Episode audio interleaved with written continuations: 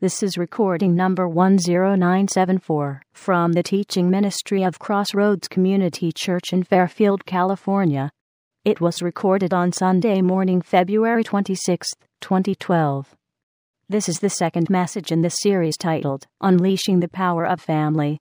This message by Randy Boldt is titled The Making of a Marriage.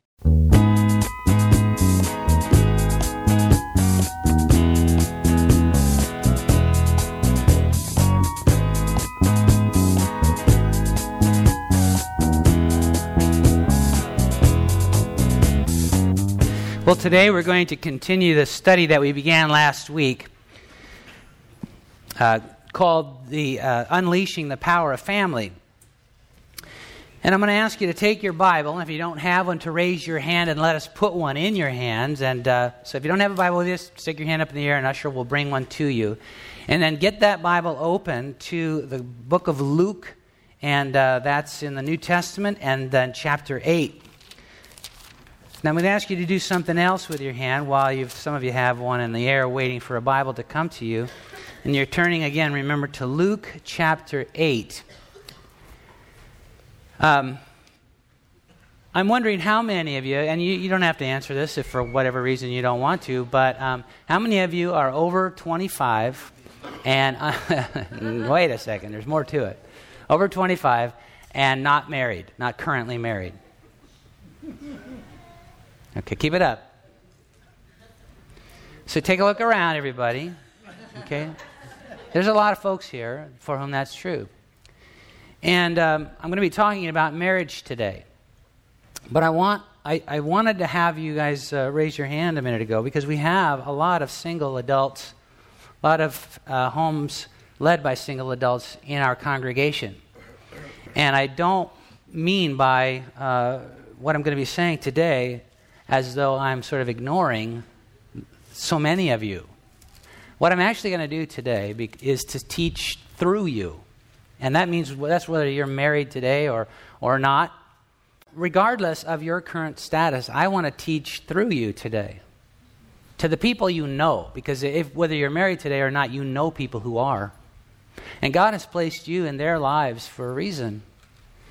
And uh, not that you'll preach to them, but you will have opportunities. You already have had opportunities to speak into their married life. You know, when they come to you with their complaints, and you can either side with them and chuckle with them when they joke about their husband or wife, or you can speak something else into it. And I'm, I'm hoping today to be able to deposit into your life, out of God's Word, some stuff that might make an alternative uh, offering that you could present to them. I'm also wanting to teach through you today to your kids. Because you, um, whether you are currently married or a single parent, um, you have an opportunity to change the, the arc of your family's life for better. And uh, so I, I'm, I'm hoping to teach through you today. If you are married, I want to teach into your marriage out of God's Word. And we're looking at Luke chapter 8, and we're going to read verses 4 through 8 and talk about the making of a marriage, how to build a lasting love. And by the way, I should say that uh, as we make our way through these messages on family between now and Easter, um, I'm going to, for those of you who raised your hands a, a little earlier to say that you're a, a single adult, I'm going to be uh, specifically addressing you in the coming weeks as well. The challenge, I, I hope to, uh, I'm preparing to talk to you guys about the challenge of single parenting. And even if you're single without children, I'm going to try to address some of your issues too out of God's Word because God has a lot to say about that. Start reading with me at Luke chapter 8, verse 4. And when a great multitude had gathered, and they had come to him from every city, he spoke by a parable.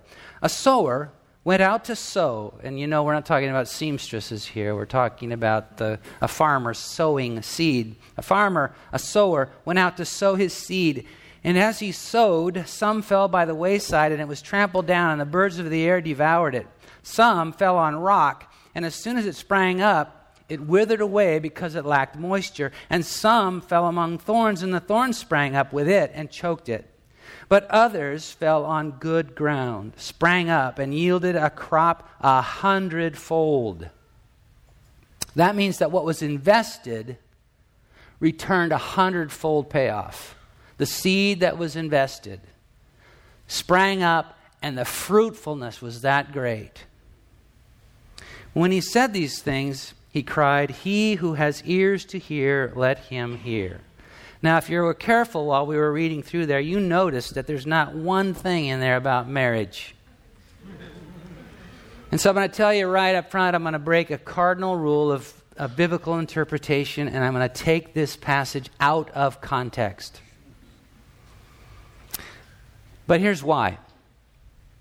A parable is Jesus taking a commonly understood truth, something that's true, something that people understand, something that's already part of their awareness and knowledge, and then laying it aside, a, a truth that he wants them to come to understand. So it builds a bridge from what they know to what they, he, what they can know. All right? So we start from Jesus telling us something that is true. If you want to, there's four always. Now he goes on and he talks about clearly to his disciples. He says, I'm talking about the soil of your heart, the condition of your heart, and the seed that I'm talking about is the Word of God, and how it, how your heart's soil is prepared for that. The seed of the Word is going to um, affect what it can do in your life. You want to have good soil in your heart to receive the Word of God so that it produces great fruit. That's, that being said, the story that he tells about a, uh, an orchard, a garden, a flower bed is true universally. There's always four types of soil that's available. There's soil that's been beaten down, trampled on, compressed, the wayside soil, where what gets invested there, the seed that gets poured into there, can, cannot penetrate or it gets stolen by the birds of the air. So what gets invested either gets trespassed on or stolen. Another kind of soil is rocky soil. Soil where there might be initial springing up from the seed, but the roots can't go deep because there's rocks in the soil. Another type of soil is soil that has weeds, seed, seeds of weeds in it.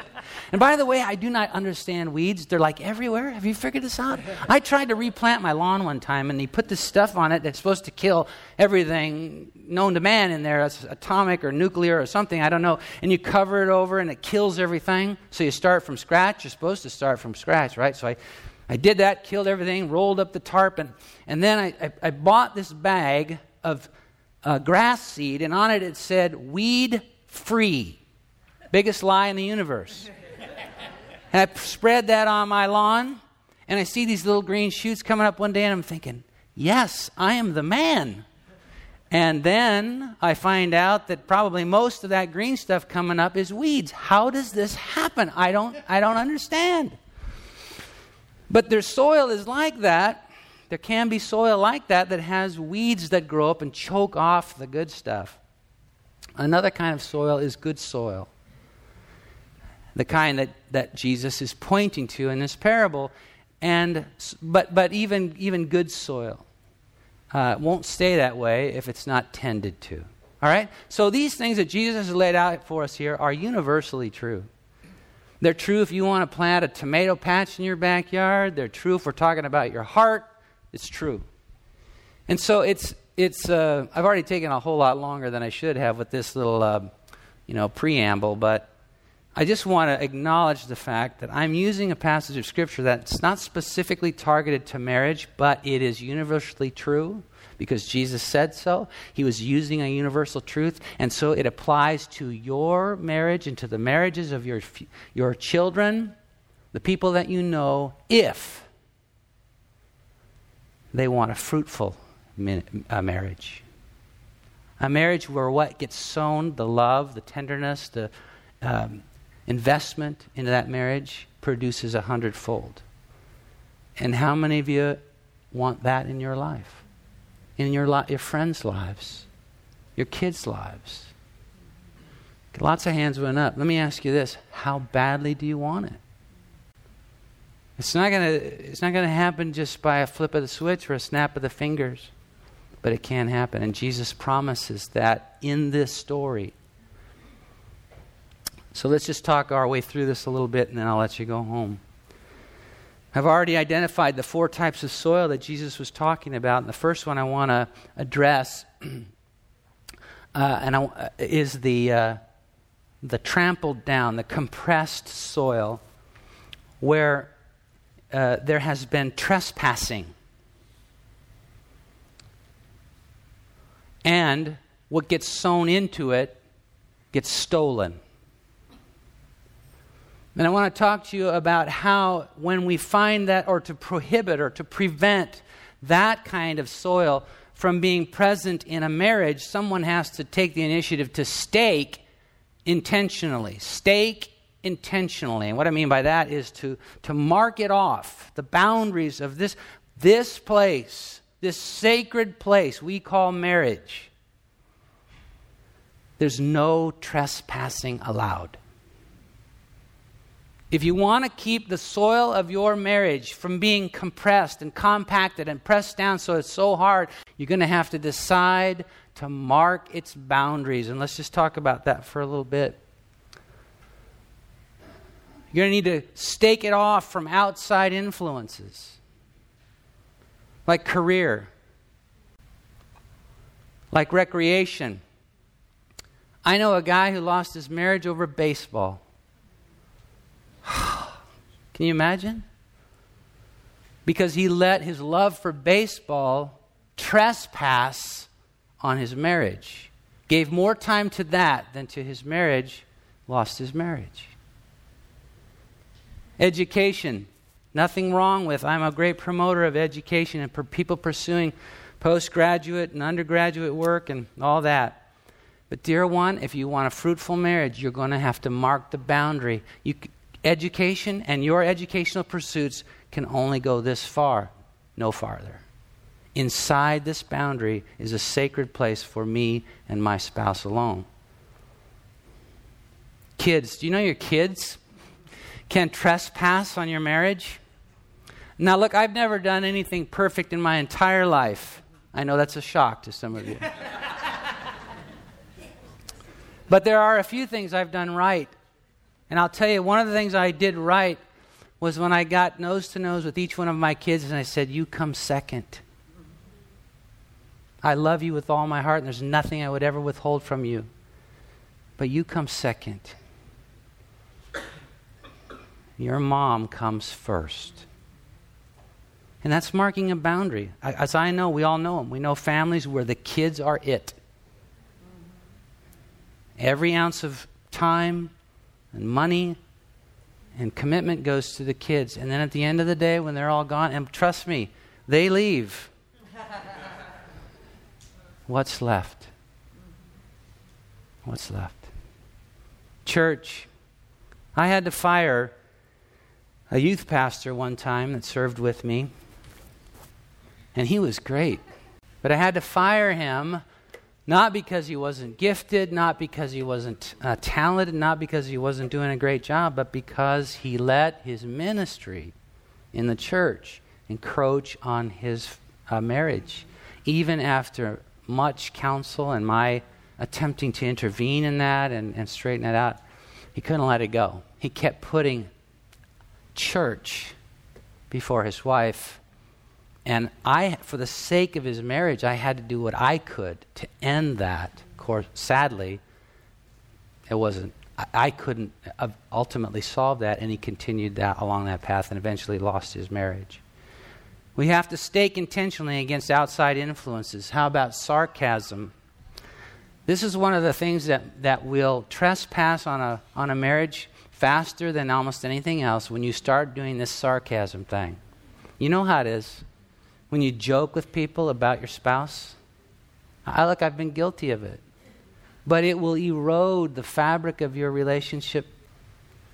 How about infidelity? I mean, I, I suppose that kind of goes without saying, but when you when you decide that something, someone else is more important or more to your liking. And that includes fantasy, pornography, ways that we uh, extend beyond. And when we extend beyond the boundaries of our marriage, what we're doing is opening up that f- for trespass. It tramples down the soil of your marriage. Escape plans. There are people, in fact, um, not that long ago, I was counseling with a married woman who told me her very detailed escape plans. She was there to get some marital counsel. How do I be a better wife? How do, I, how do we make this marriage better? And uh, so we were talking about that, and she says, But you know, Pastor, if this doesn't work, here's what I'm going to do. And she had it all laid out. She knew where the, mo- where the money was coming from. Uh, she knew who she was going to, where she was going to go, who she was going to stay with, where she would get a job. She had the whole thing laid out. And if you have, here's another thing that we do we reserve this thing, we reserve the right to throw the word divorce around. When you do, you're opening the door to trespass. I'm going to leave you. You do that, I'm going to leave you. You do that, I'm going to divorce you. No, I'm going to divorce you first. Yeah. Yeah. Draw a boundary. That word doesn't come into this space. That mindset doesn't come into this space. No trespassing here. Another, the other type of soil that Jesus talked about, the rocky soil where the, the um, roots of the relationship can't go deep. To deal with that, you're going to have to decide to break diligently. First, we talked about stake intentionally, break diligently. That hard stuff is going to have to get broken up we all bring subterranean stuff into our marriages. And it usually doesn't show up until after wedding day. right? Because we're all on our best behavior, we're living the dream, and then reality happens. Unresolved conflicts, but, you know, this is all buried stuff, unresolved conflicts, stuff that you didn't get resolved before the wedding, before the marriage, with other people will show up in how you talk to your spouse, how you treat them. Um, previous uh, relationships, and that's why, you know, one of the reasons, there's a number of them, but that's one of the reasons why premarital, extramarital sex, that kind of stuff, really impacts the future of your marriage. We live in a culture that says, oh, that's no big deal. In fact, it's almost like practice. You know, sleep around, get some practice. I, have had parents, I've had parents say they want their kids to do that. Try it out. You know, don't go to the altar with somebody you're going to end up divorcing. Try this out first. Kick the tires a little bit, will you? Even if you end up with that person in marriage, you are bringing more than you know, you're bringing baggage with you. I'm not here to point any fingers or to uh, make anyone feel bad. I'm just saying, look, let's, let's, I'm teaching through you.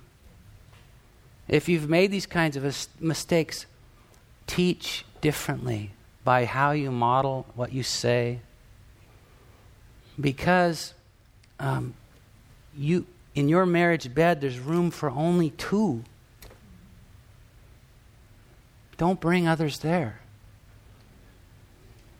In your mind, in your record, your history. Addictions can be buried stuff that, you know, you're able, through the courtship and everything, to put on and hide pretty well, but then when you're actually, you know, married, that stuff shows up. Deal, find a way to deal with it. Get counsel, get deliverance. Um, but break up that stuff that's under the, under the soil that won't let the roots go deep. Financial problems. If you're a person who's dragging into your marriage debt or financial mismanagement or whatever, you can only hide that so long. Eventually, it's going to show up. The fact that it's there is not the issue. The fact that you don't deal with it is the issue. Deal with it in a godly way. Get godly counsel. Find, seek the Lord. He's there to help you. Materialism, sexual impurity, all this stuff is can be below the surface and affecting how deep the roots of your marriage can go. And then there's surface hardening. Because the, the, the, soil that has rocks in it, it's not only the boulders that are under the surface, but it's the, the way that the surface can, of the soil can crust over for a lot of different reasons. But how that applies in our marriages is if we don't tend to the, if you don't take the, the, the plow to the soil every once in a while, if you don't stir things up, if you don't, and I don't mean pick a fight, but I mean if you don't creatively keep things alive, they will f- quickly harden. Third kind of soil that Jesus talked about was the soil where the weeds came up and choked the life out of the seed or the, uh, the potential of the seed. And uh, so in our marriages, if we want to have soil that produces a hundredfold, we're going to need to weed vigorously. And one of the weeds that can grow up in your marriage is distrust. And you have, look, it almost always will happen. It's not this is not news to anybody. This stuff happens. But when something happens that causes your partner, your spouse, to, to no longer be able to trust you as they once did, you have got to pull that thing out now. If you leave it, it will grow up and choke off the life of what God wants to invest in your marriage. Distrust must be dealt with and must be dealt with ruth- ruthlessly, and it takes two things simultaneously. The offending party must prove themselves faithful. The offended party must be willing to risk trusting again at the same time. There are few things tougher, but few things more rewarding than that. Selfishness you know, it starts to be about you, pull that weed out. Uh, competition, you know what this is like. Well, you got to do that, so I get to do this. You bought that, so I buy this. You make more money, so I got to figure out how to make more money. You know, this, this, pull it out. Comparison, this will choke off the life of what God wants to do in your marriage when you start allowing, well, if you were just a little bit more like Joe's wife. hmm? Oh, we cannot. You got to pull that thing out by the roots. If it shows up, pull it out by the roots. Misunderstanding. Boy, look, misunderstandings will happen. Miscommunication happens. I got I was on a phone call with my son and daughter-in-law last night. And thankfully, my son brought up something. He was willing to talk, to confront me about something that he that had kind of bothered him that I had said or done. And it was it was a misunderstanding. But if you don't deal with it, if we didn't have that chance to talk it through and deal with it, who knows how that could have eroded my relationship with my son over time? Mis- misunderstandings will happen, miscommunications will happen. Let's just decide that we're going to talk things through until we get it square. Pull that misunderstanding out. Don't just live with it. Uh, finally, I want to talk to you about the, fi- the last of the soil conditions that Jesus referred to, the good soil. And I mentioned earlier that good soil uh, won't stay that way by itself. And so good soil needs to be fed faithfully. Feed faithfully. How do we do that? Well, there's a couple of different overarching categories. One is spiritual intimacy, and please hear me on this.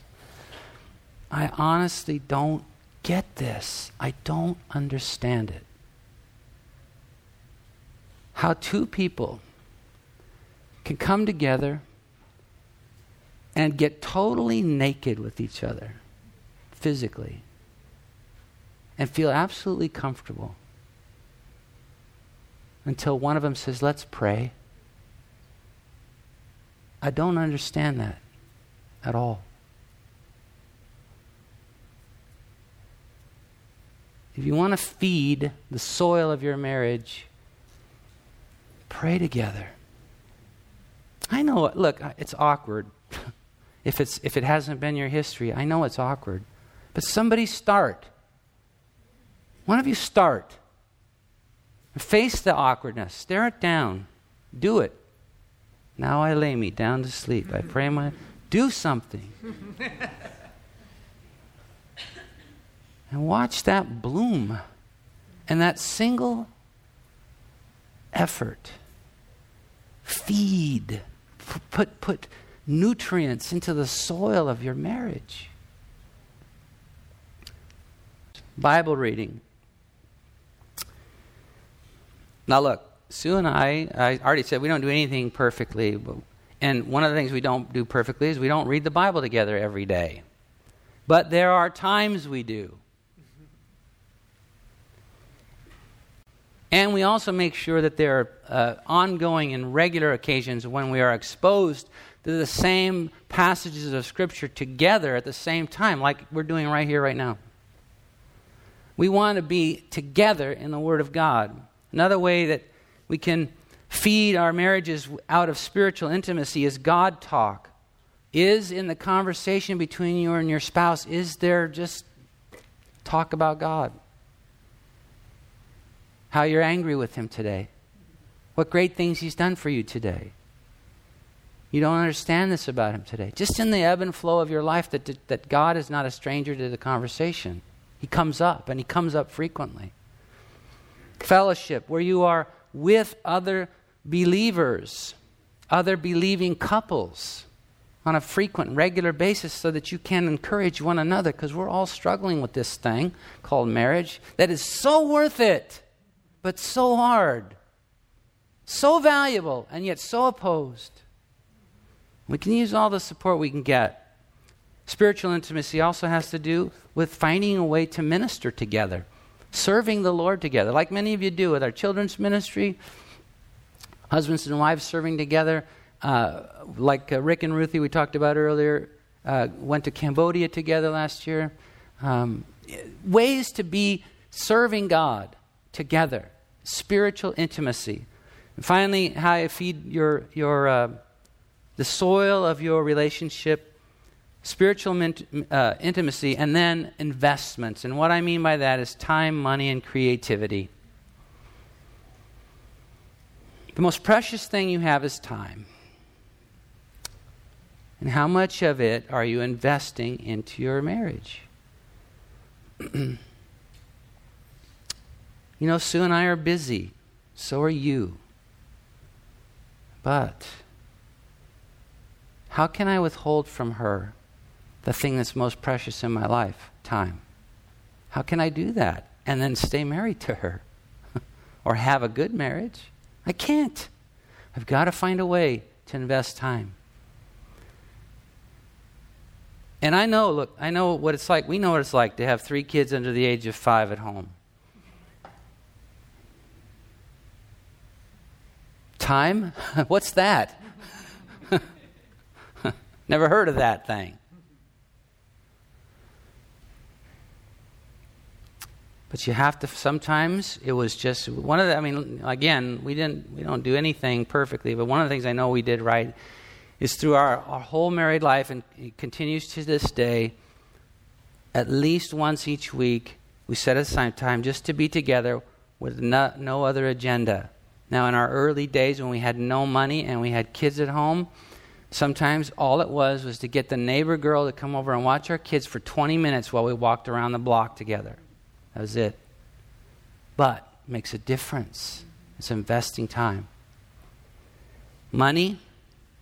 I've joked about this before, but um, maybe sh- it's not a joking matter. Some of us have invested more money in the TV screen hanging on your wall than you have in your marriage in the last year. It shouldn't be, brothers and sisters. I made it a I made it a goal throughout my life, and I've done pretty well with it. To every year, annually, at least once each year, to read through a book, attend a seminar, listen to some videos, do something to invest in. That costs money, but invest in that uh, for the sake of making me a better husband. Sometimes Sue's in there with me, and we, you know, things we do together, conference we'll attend or something, but it's for me. Creativity. Creativity. The, the, the creativity in this room is unbelievable. Lurking under the surface of every one of your faces today is an explosive potential of creat- creativity. And if we harness that for the sake, not, I almost said for the sake of your marriage, it's really for the sake of the kingdom of God. Because if, the, if, you, if you harness that and employ that in the sa- for the sake of your marriage, it, it, it is for the sake of the kingdom of God. I'm going to come back to that in just a minute. But I talked about creativity and, and how you do that, you know. I mean, talked about our little 20 minute walks around the block that Sue and I take. It was just a creative way to solve the problem. How do we spend time together? Um, another one of the creative things that uh, it's funny because it has meant, I, I, Sue, you've probably even, many of you probably have even heard Sue talk about this before. I think it was only happened probably twice, and yet out of our almost 38 years of marriage, it's still vivid in her mind where I showed up, I came home from work, showed up at home and said, Honey, I've already packed your bag. I've already got a sitter. You and I are going one mile down the road and spending a night at a hotel. It probably only happened twice, and yet today it's still, I still get uh, credit for that.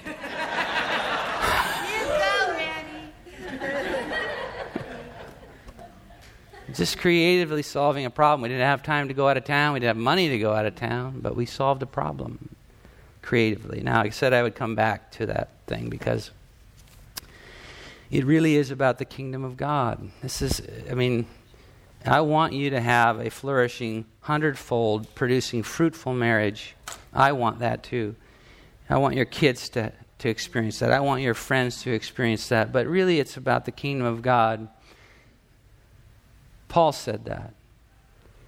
He said, when you guys, when husbands love wives, and wives submit to husbands, and there's this whole, I don't even go into all that, but when you make this marriage thing, he said, I'm talking about a mystery because the love of God is revealed in that.